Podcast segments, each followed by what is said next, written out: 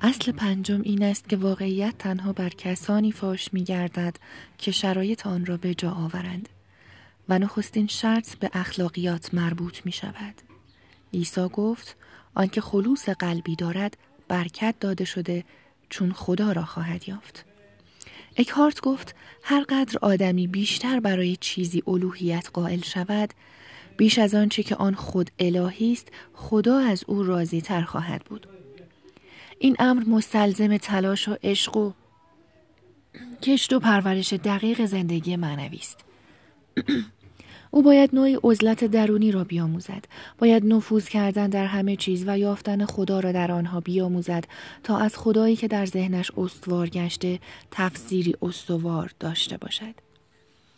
آدمی با چراغ کلام و قضاوت صحیح می تواند از اقلیم کلام و قضاوت درگذشته و به راه شناخت گام نهد.